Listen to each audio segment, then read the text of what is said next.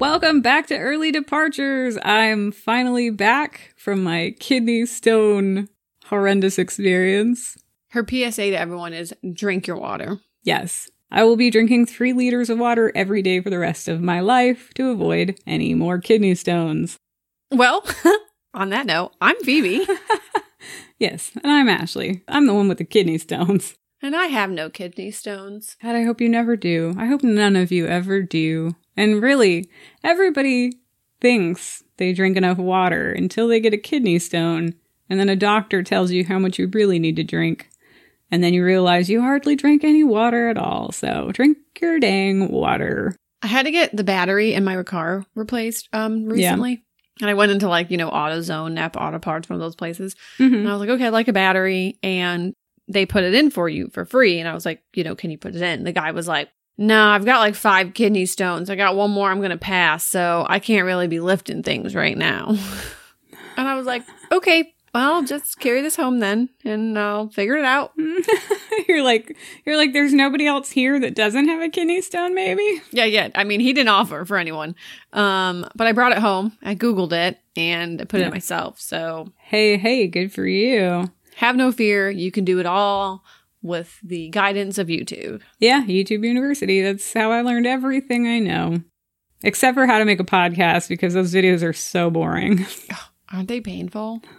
oh my gosh. I will say I'm not much of a YouTuber until I need to like figure something out. Like this morning, I had to figure out how to descale my Nespresso machine or put my car battery in. Yeah. But I feel like after the last year and a half of watching nothing but TV, I've literally have hit a wall and I just don't know what to watch anymore. Yeah. So I've started watching YouTube documentaries, I guess. I don't know what they are. Yeah. And that uh, Australian 60 Minutes, right? I love Australian 60 Minutes. Yes.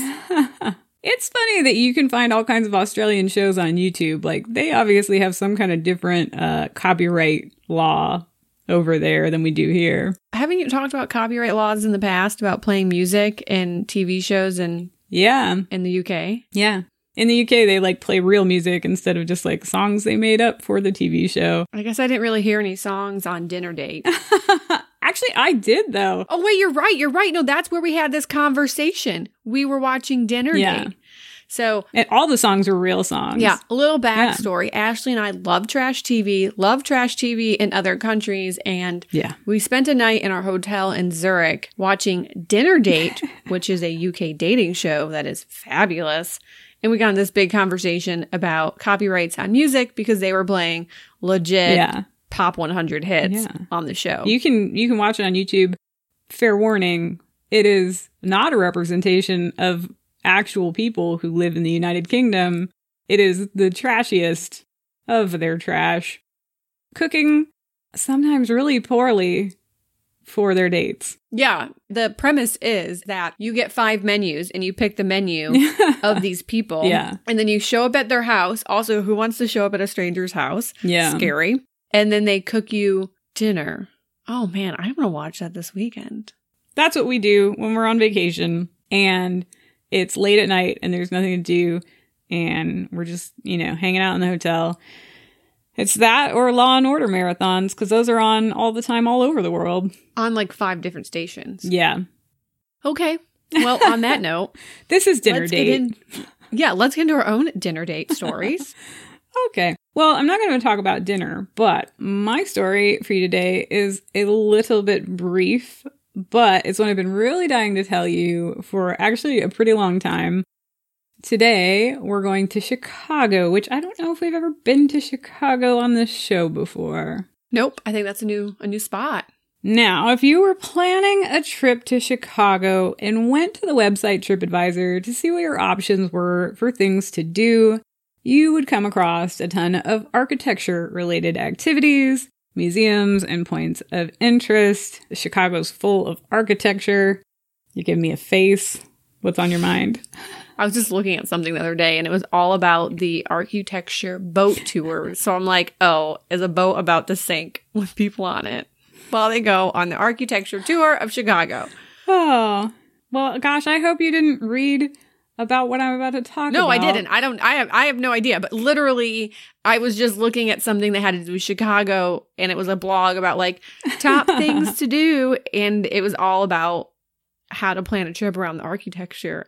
So no, I don't know anything about any accidents. Perfect. but I just read about it recently. Perfect. So you're so you're well aware of their architecture. Yeah, what's that one building called? Like the corn cob or something? I am not familiar with that one. It's like it's like it's two um long two big towers and they're they're curved. Uh-huh. The whole thing is curved. It looks like a corn cob. I don't know that one. It might not be called the corn cob. It could be called something else that is um You might have just wanted corn at the time. well yes, I always want corn. Someone from Chicago inform us if it is the corn cob building. yeah. Uh, so this is not about the corn cob building or corn in general, but a very popular activity which won TripAdvisor's Traveler's Choice Best of the Best award in 2021, the Chicago Architecture River Cruise. That's why I was like, uh oh. when you mentioned that, I was like, if you know this story already, I'm going to be really bummed out. no, I assure you I know nothing about any accidents. I literally was just reading about how to see all the the architecture in Chicago. You say architecture funny? I know I say it funny. architecture.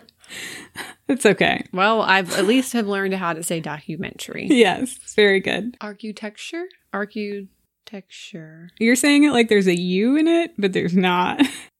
Architecture. Architecture. No, arc like like Noah's Ark. Arc. Architecture. Architecture. No. No.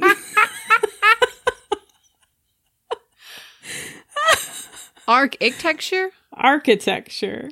So where you want to put the U, put an I there instead. Why do I do that? Like, where did I, like, I feel like I need to go to a speech pathologist because there are so many weird things that come out of my mouth like that. And this podcast has given me serious anxiety about it because I'm like, people probably listen to me and think, wow, what is wrong with this woman? No, it's fun. You know, we all grow up learning words different and accents and dialects, and it's fine. yeah. Back to Chicago.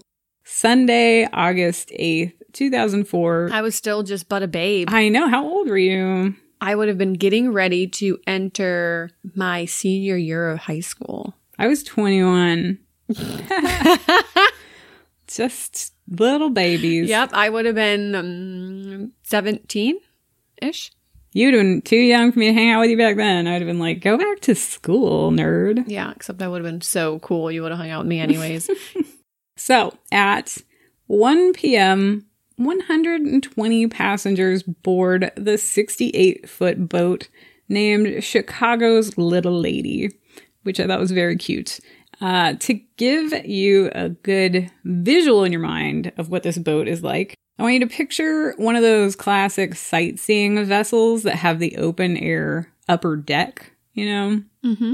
So, Chicago's Little Lady and her 120 passengers leave the Navy Pier at 1 o'clock to begin their tour, and a guide starts pointing out some of the 40 or so buildings that will be discussed.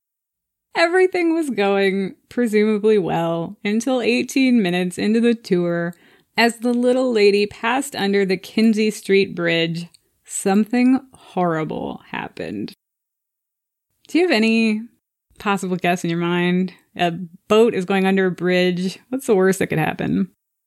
Well, they misjudge the water level and the boat smashes into the bridge, and everyone on the rooftop viewing deck gets totally decapitated. That's something that could happen. But it didn't. Okay, give me a second try. Hold on. what could happen to a boat? Oh, the bridge falls? I mean, that is another thing that could happen. I mean, the boat getting stuck wouldn't be that traumatic. yeah, I'm stumped. If it, if I really thought it would get stuck on the bridge and you know kill everyone as it crashed. So I mean, I don't know what would be more traumatic, horrible, whatever, but in this case, the boat was very suddenly covered by an unmistakable brownish yellow substance flecked with bits of toilet paper. Two thirds of the upper deck passengers were soaked with 800 pounds of doo doo. okay, It will probably never happen to me or you or anybody listening, but just the fact that that is something I never thought. I've, I've never been on an open air boat and thought, oh God, what if we pass under this bridge and we get covered in feces? According to a passenger quoted in a Chicago Tribune article, quote, there was stunned silence initially, then sort of this horrible realization, which I can just picture too well. Yeah. According to the ensuing lawsuit, quote, the liquid human waste went into passengers' eyes, mouths, hair, and onto clothes and personal belongings, many of which were soaked. Some of the passengers suffered nausea and vomiting as a result of exposure to the human waste. And also, the, the passengers included, quote, persons with disabilities, senior citizens, a pregnant woman, a small child, and an infant. So, just like a whole wide swath of humanity covered. Well, and I would assume that you now need a serious round of antibiotics, Mm. maybe some kind of immunization shots. Like, A therapist to talk to daily. yeah, wow. Wow. Uh, one time back in my clubbing days as a teenager, You got poop on you? no, but I was walking through a crowd in this club and somebody just projectile vomited all over me. That was terrible. But I can imagine like how many multitudes worse this would be. Okay, well, based on the volume of feces that were dropped below, Yeah. I have to assume it's been sitting in a tank somewhere for quite some time. So this is not just fresh poo. It's not like changing a diaper Yeah. or helping someone with incontinence issues. This is like fermented. Think about how long it would take to create 800 pounds of human waste, also. Like, that's something I didn't even think about till just now. So, yeah, a lot of it was probably sitting there for quite a while. So, because I do know a little bit, it came from an RV of sorts.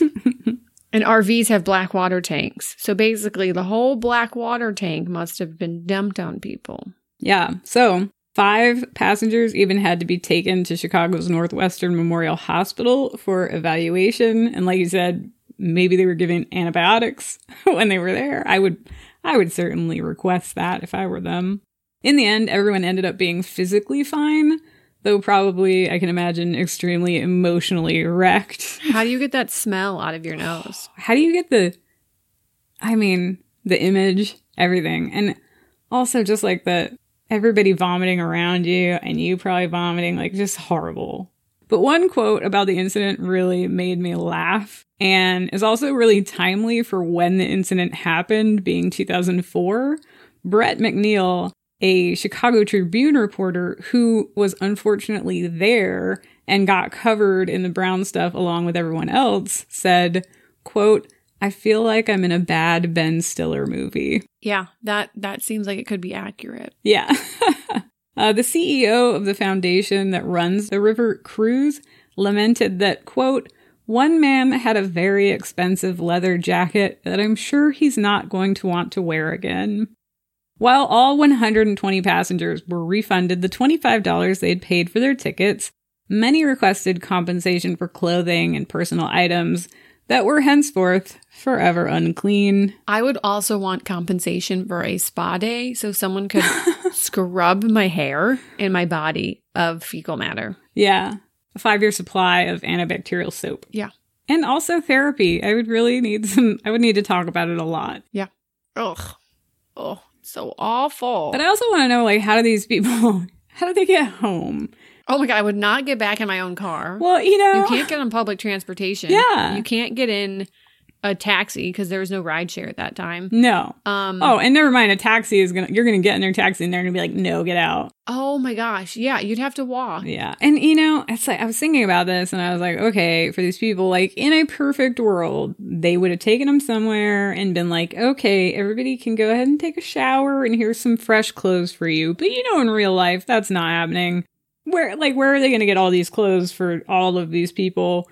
Where are they going to find enough showers for all of these people? It's just logistically, it's, you know, it didn't happen. so I would love to have known how did that go? Because, like, did the cops who were taking statements from people just go, like, okay, thanks.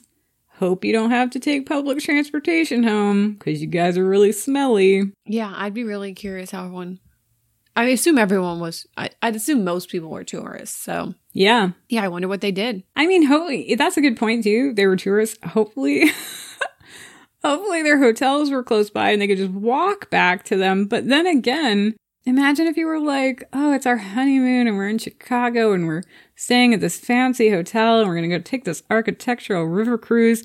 And then you have to walk back into like the Four Seasons covered in like covered in poop, not just like on your pants, but like in your hair and on your face. Maybe you call ahead and ask to use the service elevator. Probably. So, anyway, initially, investigators didn't know where the waste matter came from, but luckily, the East Bank Club, a gym that sits near the Kinzie Street Bridge, happened to catch a large bus crossing the bridge at around 1:18 p.m. on their security camera. And that bus also matched the description that one witness gave that they had seen a large black tour style bus cross the bridge at the time of the dropping. Now, you and everyone listening might be thinking, how did all this duty possibly travel from a bus to an open top boat while passing over the bridge? The missing piece here is that a lot of bridges in Chicago are just open grates on the surface mm-hmm. With no solid surface below it. In a place like Chicago, with the massive amount of precipitation they get, it makes sense to have bridges like that because all the rain and snow can just go right through to the river below, saving the bridge from flooding or having to be plowed all winter. Uh, and you might not be aware also that the waste tank of a tour bus can be emptied in under two minutes and only requires the flip of a switch located near or behind the driver's seat. So that's the thought process of what happened here. Bus driver is going to pick up his client with a near full waste tank, doesn't have time to empty it properly, sees he's going over an open grate bridge, and gets a great idea. Side note, that's all speculation. I really don't know what his thought process was. Nobody does. I'm not accusing him of that. it's just, uh, you know, it's a likely story that could have happened. Right. And to your point, uh, black water tanks normally are, no, not normally. They are supposed to be emptied in black water tank receptacles that you find where people bring large RVs, Yeah. like a tour bus, which would be a class A vehicle. Yeah. You can't just drop them anywhere, like regardless of any circumstances. Yeah. There is a proper way. There's like Yeah, facilities yes. that you go to. And it usually Yeah. requires like you hooking up a hose. Just think of like cousin Eddie, Yeah. the Christmas movie. yes. He's like shutter's full and he's pumping it down the drain. Like that's a huge no no. Yeah. But I also thought maybe it really was like a Ben Stiller movie, and maybe the bus driver was just like driving and he was hot and he was like, Oh, I gotta take my jacket off, but he was buckled and you know, that's awkward. And then maybe his sleeve got caught on the switch and then it just dumped everything. But in a Ben Stiller movie, probably like also the bus driver's fiance would be on the boat and then she'd look up at him like, Ronnie. Yeah. Or he'd also poop his pants while dropping the tank. the early aughts were weird times for movies. It was all slapstick and poop comedy, really. So, in addition to the security camera footage and statements from a witness about a large black tour bus, another witness gave a license plate number to investigators who found the bus in question was driven by Jerry Fitzpatrick, driver of three years for the extremely famous at the time group, the Dave Matthews Band. Oh, the Dave Matthews Band. Okay, in my head, I was thinking it was Bon Jovi for some reason. Well, it's because we're talking about crap and Bon Jovi is crap rock. I can see how your brain went there. Uh, well, we're not far off the Dave Matthews Band. I mean, it's all crap rock to me. I thought you were about to say that you were a big fan. Oh no, I really did. The look on your face, I was like, oh, oh. no, I'm I've hit so a sen- I've hit a sensitive spot for actually. I'm Ashley. so upset that my favorite band in the entire world could have done this to someone. No. No, no. Um, I really always felt like Dave Matthews Band was what guys played back in the early 2000s when they were just trying to get somebody in bed, you know, like yeah, I definitely like remember listening to Dave Matthews in high school, like in Mhm. group hangouts, you know? yeah, it's probably some guy put it on and he was like, Hey Phoebe, look how sensitive I am. but I don't think I'd ever choose to listen to it today. And also, by the way, I'm not judging. I have terrible taste in music.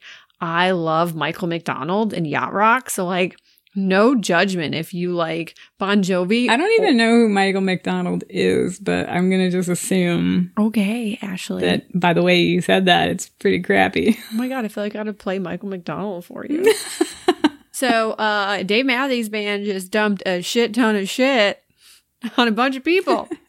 So while Fitzpatrick confirmed that he was indeed in Chicago driving that bus, he claimed to be parked at a hotel at 1:18 p.m., which is when the incident happened. And so he was like adamant that he did not do this. He was not involved at all. And he further stated to police that it had been several days since he'd emptied his bus's tank. And he actually convinced a police sergeant to go in, look at the tank on his bus while on the phone to a reporter so he could confirm to the reporter that the tank was full and it could not have been him, which is kind of ingenious, really. Because it's not like, you know, if it was empty, it's not like you can fill a tank back up in an hour. Yes, but do, but is he asking someone that doesn't know what full is on Ah. a black water tank, or did he show him the water tank? I mean, because you still have clean water coming from somewhere, also. Hmm. Well, to further his innocence, the Dave Matthews Band was backing Fitzpatrick up as saying that he didn't do it and there's no way he did it. And they all offered to give up DNA samples to prove that none of the waste came from any of them, though investigators never took them up on that offer. So, what's really funny is that while I was uh, looking into this, I somehow, I don't know, because this whole story is about poop, I got it into my head that them offering a DNA sample was like they were going to poop in a box and send it in. it's like uh, probably an hour into that thought process. I was like, oh, wait, Ashley, they swab your cheek. It's funny that you say that because when you said that, my first thought was they were going to swab the cheek of the band, but then they were going to swab the bodies of the people who had fresh poop on them. And I'm Yeah. like, wait, no, they could probably just get that off of the boat. Yeah. Well, it turned out that the Dave Matthews Band had not one tour bus, but five. Eventually, investigators were able to confidently tie the incident to the bus hired to transport Boyd Tinsley, the band's violinist. That bus was driven by 42 year old Stephen Wohl. Wait, so the violinist gets his own bus? Yes. and I can't remember which article it was. I wish I could remember. It was really funny because they pointed that out and they said, you know, that as a band, you've really made it. If your violinist has their own tour bus, like he's not even part of the full permanent band and he gets his own bus. So that's, you know, if that tells you, if you're too young to remember what a big deal Dave Matthews Band was in the year 2004, know that. Yeah. At the time of the incident, Wohl was actually on his way to pick up Tinsley from a Chicago hotel to take him to Alpine Valley, Wisconsin, where he was going to meet up with the other band members, all traveling separately on four other buses to play a show that night. This whole time, Wohl, by the way, just denied any responsibility whatsoever. So he was like, no way, I didn't do this. All of this was extra crazy, by the way, because back in their heyday, the Dave Matthews Band was known for being big on environmentalism.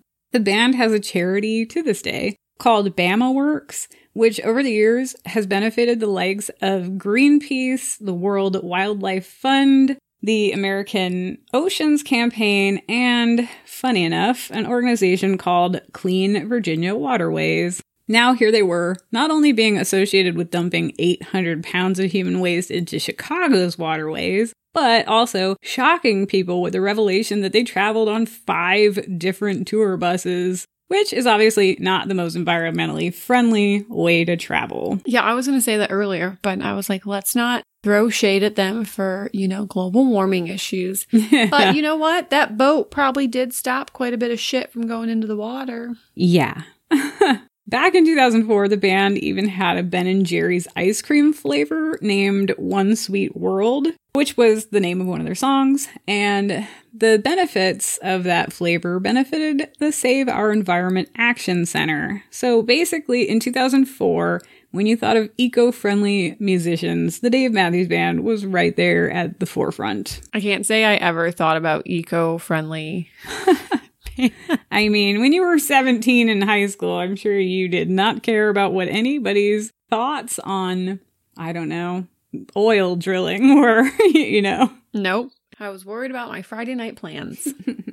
to that end of them being all eco conscious and everything, to quote, begin the healing process two months after the incident in October of 2004, each member of the band donated $50,000 to the Chicago Park District and to the Friends of the Chicago River organization. Wait, what about to the people?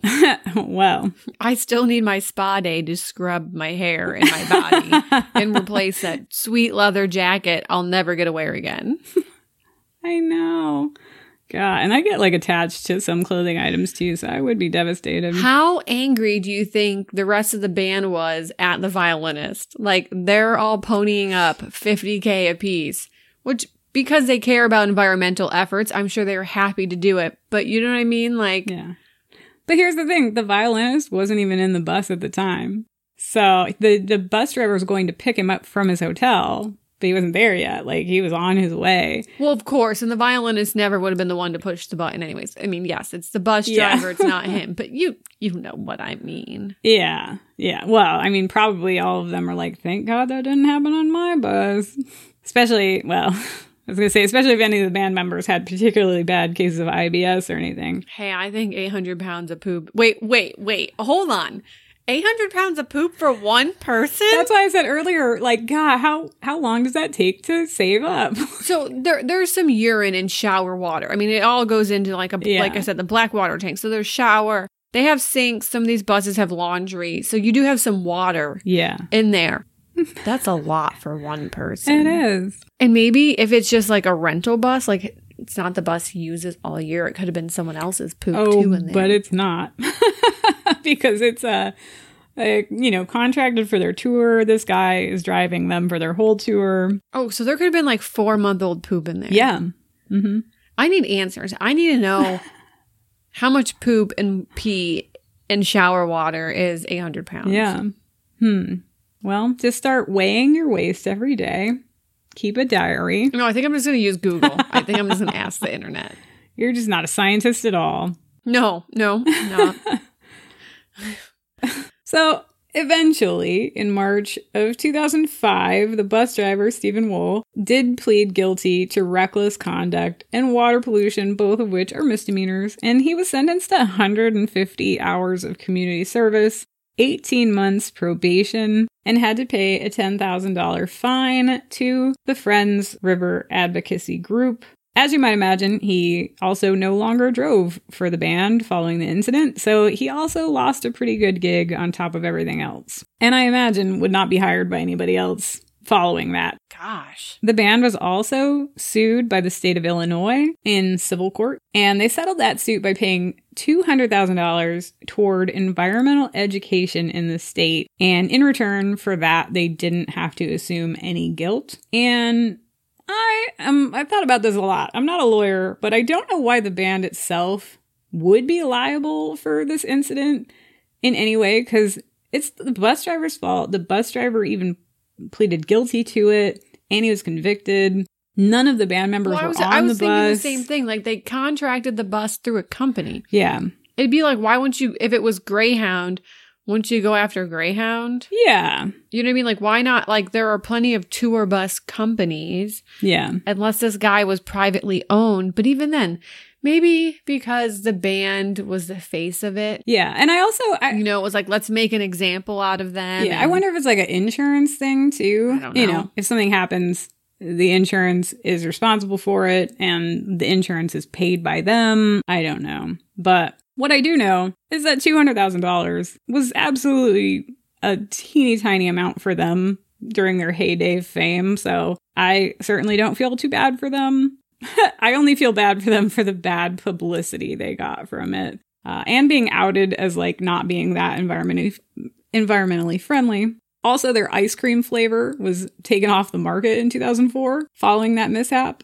So that was another consequence of the incident, which is actually pretty unfortunate because really all that did was take away the profits that were being donated to the environmental company that was getting the proceeds. So that kind of sucks. But the flavor was apparently really good because it ended up on a lot of those lists of like flavors Ben and Jerry's needs to bring back, like fans, I guess, calling for their return. And it actually was finally brought back in 2017. And as the website cracked.com put it in their article on the subject, quote, perhaps the larger lesson here is that it takes about 13 years for the world to get over any poop related incidents on your part. So, I guess stop worrying about the time you crapped your pants in front of everyone in elementary school. Science says most people are over it now, which I thought was hilarious. That is funny. So that's all I have on this story. But as a side note, I just wanted to mention that you can actually rent Chicago's Little Lady, the boat involved here, for about a thousand dollars an hour. So if by some crazy chance we ever took this show on the road, you know that our Chicago show would have to be On the a boat. small, intimate, yes, a little intimate gathering on this sullied boat. and then halfway through it, we would just drop those like stink bombs on everyone. yeah. you know?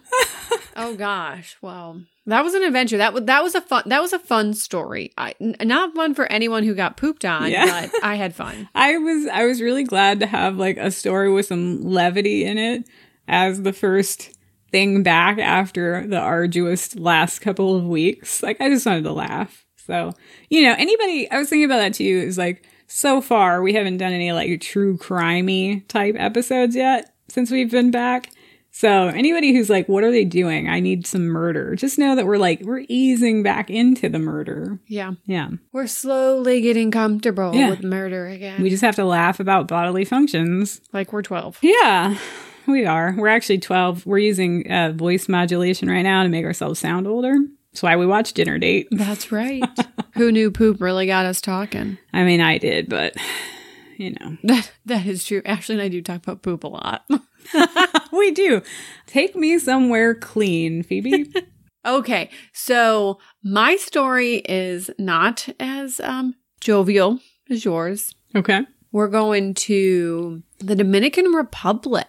Okay. We have Orlando Moore, 43, and his girlfriend Portia Ravenelle, 32, both of Mount Vernon, New York, were taking a quick four day getaway to the resort town of Samana in March of 2019. Okay. So pretty recent. Yes. Samana is described as unspoiled white sandy beaches, lush rainforests, cool blue waters, and warm Caribbean nights. Hmm. Also, some fun facts Enrique Iglesias filmed a music video on the beaches there, Hmm. and the tiny island of Cayo Levantado, also known as Bacardi Island, because this is where they chose to film all of the Bacardi commercials. All right. So it sounds like a place you were meant to be. Well, you know, side note, Bacardi was my favorite forever. And then me and you went to Washington State and went kayaking. And then I got myself rip roaring drunk by myself on Bacardi after you left. And I have not drank Bacardi since.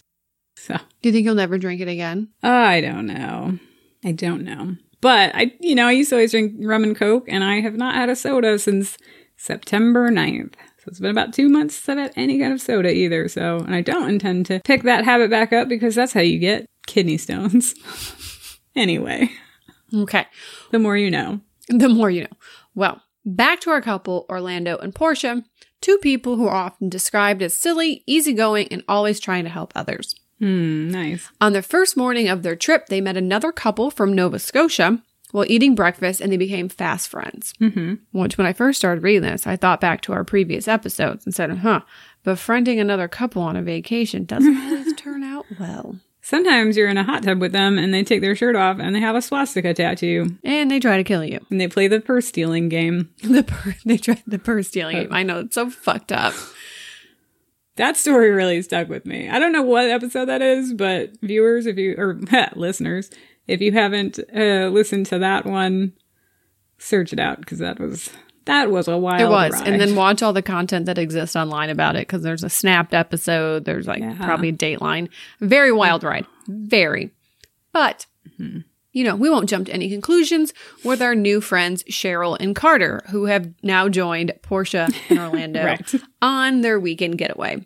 I mean, and by join them, I mean they're just like all hanging out. right, they're not like staying in their room with them now. Right. Over the next three days, the couples hang out by the pool. They go horseback riding to waterfalls. They go to the local lounges and they just enjoy the warm sunshine of the Caribbean because you can imagine New York and Nova Scotia in March, Yeah. it's still pretty cold. Yeah, sounds like a dream. On their final night in Samana, the couples get together one last time at the hotel lounge before Portia and Orlando head to the airport. Portia told Cheryl and Carter that they had gotten a good deal on flights, but didn't realize that meant a 2 a.m. flight What? or one that included a two and a half hour drive to the airport. Okay, I I'm genuinely I travel a lot. I've traveled a lot my whole life. I did not know that there was such a thing as a 2 a.m. flight. that's I didn't either. that's a nightmare. Oh no. I feel like I remember getting on a on a very late flight Mhm. from out west when I was little. Yeah. But I feel like most airports shut down by 10 p.m. these days. Yeah, that's definitely a just stay up all night drinking and then go to the airport situation. Yeah. So it was nearing 9 p.m., and the couple still needed to pack their bags and load up their rental car and head to the airport. Mm. Cheryl said that Portia expressed some concerns to the group about the drive. She was worried. Did they have enough gas? Was it safe? Was the GPS plugged in? Yeah. Did they have enough battery? Yeah, oh, because it's going to be in the middle of the night too. I didn't even think about that. Yeah, you, yeah, yeah. You have a 2 a.m. flight. I mean, In a like unfamiliar place that you don't drive all the time. yes. Two and a half hours. Yeah. Okay. It's about 100 miles, I think it said. Yeah, that's that's insane. That is that's too much. But think about it. They probably got a good deal on a last minute trip. Sometimes you're so, I mean, how many times have we booked a trip last minute and we probably didn't think through all the details? Yeah. So Portia had expressed some concerns. She mm-hmm. told Cheryl that the rental company warned them, the car rental company warned them to not stop or open their windows for anyone because the locals Oh, know which cars are rentals and they sometimes try to mug the tourist. Oh my god, no. No, sorry. Not doing it now. Just as soon as they said that, I would be like, you can have your rental car back. Bye. We're going to take the bus or whatever. Yeah. Where's the shuttle? Yeah. Oh god. Cheryl said the couple went back to the room to pack and check out, and she returned to her villa for the night. Carter sent Orlando and Portia a text message to wish them a great trip home, but never got a response. The couple's phones went dark. They stopped responding to messages from family and friends, and there was no new social media post. Mm. In fact, the couple never made it back to New York. Oh my god. They never even made it to the airport. Oh. And right now my brain is like, okay, did they get in a horrific accident or did they get mugged and m- murdered? There's so many things that could have happened. I know, in a two and a half hour drive. I mean, Yeah. there's so many variables. Oh my there. god. I'm like, you know, I don't drive at night because I'm just like, I don't know. I've always been an old lady inside. Uh, and so I'm like particularly sweating because I don't, I can imagine all the horrible things that can happen to you at night while you're driving. I think I've only been in the car with you twice when you've drove. Once when you had to drive for me because I was puking hungover, and two, we went to a beer festival. Mm-hmm. Yeah. Other than that, I don't know if you've ever driven. Yeah. I don't. No offense, I don't know if I'd feel safe with you driving because I you mean, don't here's the thing: you should feel super safe with me because I always go exactly the speed limit, and I do drive like your grandma. And uh, you know, if somebody is slowing down 200 feet in front of me, I start slowing down. like I am ready for all situations. Uh, but you're not going to get there fast. That's the deal.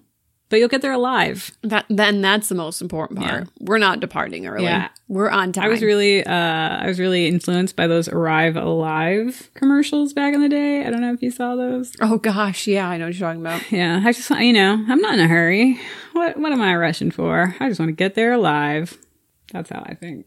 As the couple's car sat empty in the airport parking lot back in New York, their family and friends began to panic and contacted the U.S. Embassy in the Dominican Republic and filed a police report.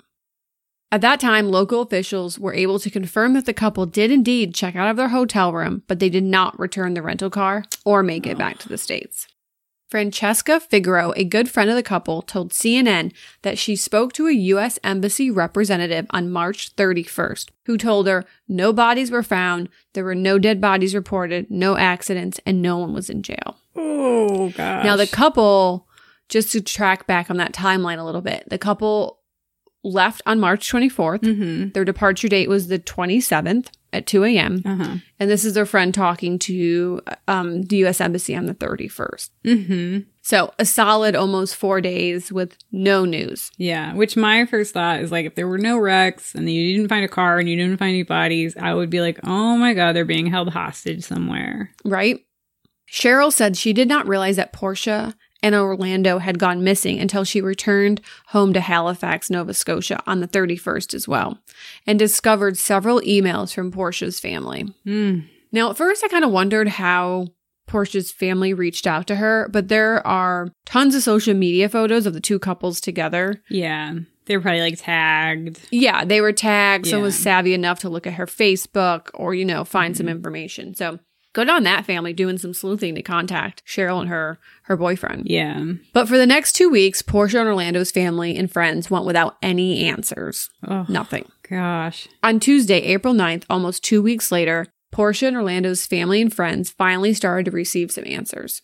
Officials were able to confirm that Orlando and Portia passed a toll booth on the way to Santo Domingo at 1:41 a.m. Hmm.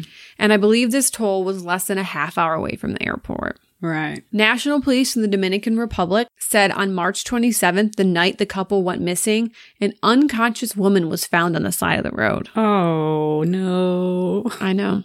Now, if you remember, the family's just hearing about this, and now we're in April, almost two weeks later. Yeah. A hospital spokesman says that a woman had arrived Mm-hmm. with severe trauma and contusions to the head on the night of the 27th, about 12 hours after the couple were supposedly supposed to be on their flight. Mm-hmm. This same spokesman said that the woman came in with no identity and they had no idea who she was at all. Hmm. And authorities had asked for a photo, but they said she was not in a condition where they could share a photo with the media. Gosh. And unfortunately, on April 4th, that person was pronounced dead. Oh. And that was Portia. gosh. So on April 4th, this is five days before the officials had really started to piece together what happened to the couple. Yeah. So Portia is essentially alive in a hospital mm-hmm. for I'm bad at math. Like two like I don't know, 20 quite a few days. Mm, Yeah. Let's say around a week. yeah, like a week. So Portia's in the hospital for a week. No one Yeah. her family doesn't know she's there. The hospital doesn't know who she is. Ugh. How terrifying. How terrifying for her to be alone. Yeah. She's in intensive care, so I assume she's not coherent. But still, her family's looking for answers Yeah. and she's alive. That's, I mean, that's crazy, especially because, I mean, I don't know, if she would have had ID on her, then I'm sure they would have contacted the embassy. But if they don't even know, if she wasn't talking and they didn't know she was American, I could see how they wouldn't contact anybody to try to figure out who she was. I don't know. I know. And the sad part is remember her friend contacted the embassy on the 31st Yeah. and they said no bodies, nothing, but they found her on the 27th. They I mean they found her just hours Yeah. after they had missed their flight. Mm. The same hospital spokesman also told CNN that none of her family or friends called the hospital looking for her. Which I don't know if that really justifies the fact. I mean, yes, you can't identify her, but why not get the photo to the media sooner? I mean, even if it is not a pretty sight, I mean, Yeah. this is an unidentified person. yeah. Anyone could be looking for that. You know, I don't know. It just seems a little weird that Yeah. his response was no one from her family or friends called the hospital. So, like, PSA, call the hospitals. well, and I was going to say, I don't know what hospitals are like in the Dominican Republic, but I know in America, if you call a hospital, you're going to go through several different menus for an hour, and then you're finally going to get to somebody who's an administrative somebody or other, and they're not going to know anything. So, Right. yeah. And also, when you think about it, they were staying at a resort two and a half hours away. Yeah. So, would you even know? I mean, I- I guess at some point it would probably click to call hospitals near the airport, but you still have 100 miles to cover of yeah. healthcare facilities of what could have happened Yeah. to someone, you know? Mm-hmm. A family friend said she was extremely saddened that it took so long to find out what happened, that their families were left in the dark and Portia was alone in the hospital.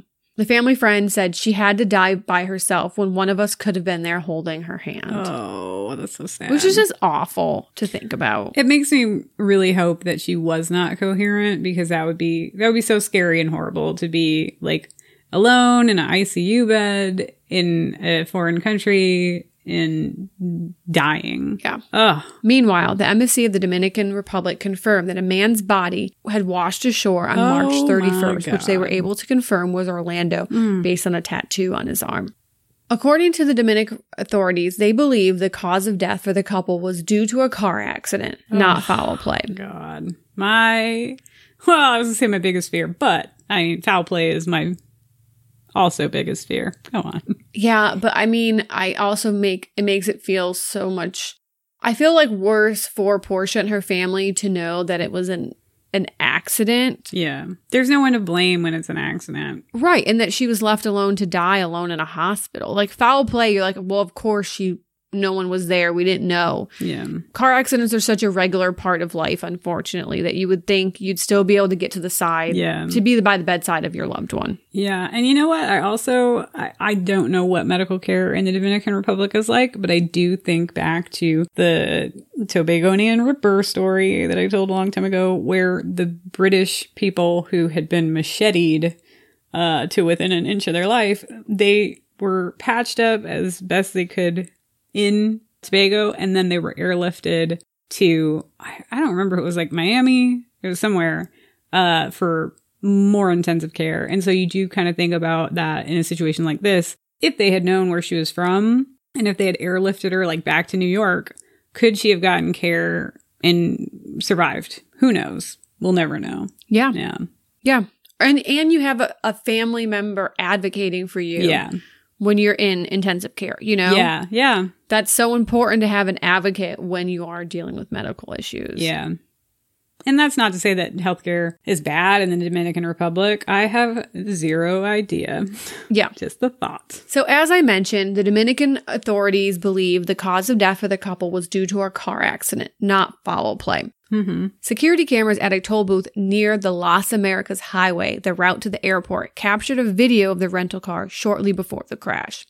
The crash was believed to have occurred around kilometer 19 of the highway, which is about 10 or 15 minutes from the airport. Oh, God. They were so close.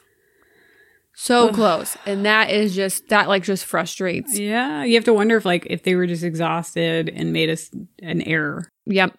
As I mentioned, Orlando's body was found washed ashore. He was found about 13 miles from where the police believe the car crashed into the ocean. Gosh. According to CNN, the car landed in an especially turbulent part of the sea that locals referred to as the blender. Oh, perfect. Yeah.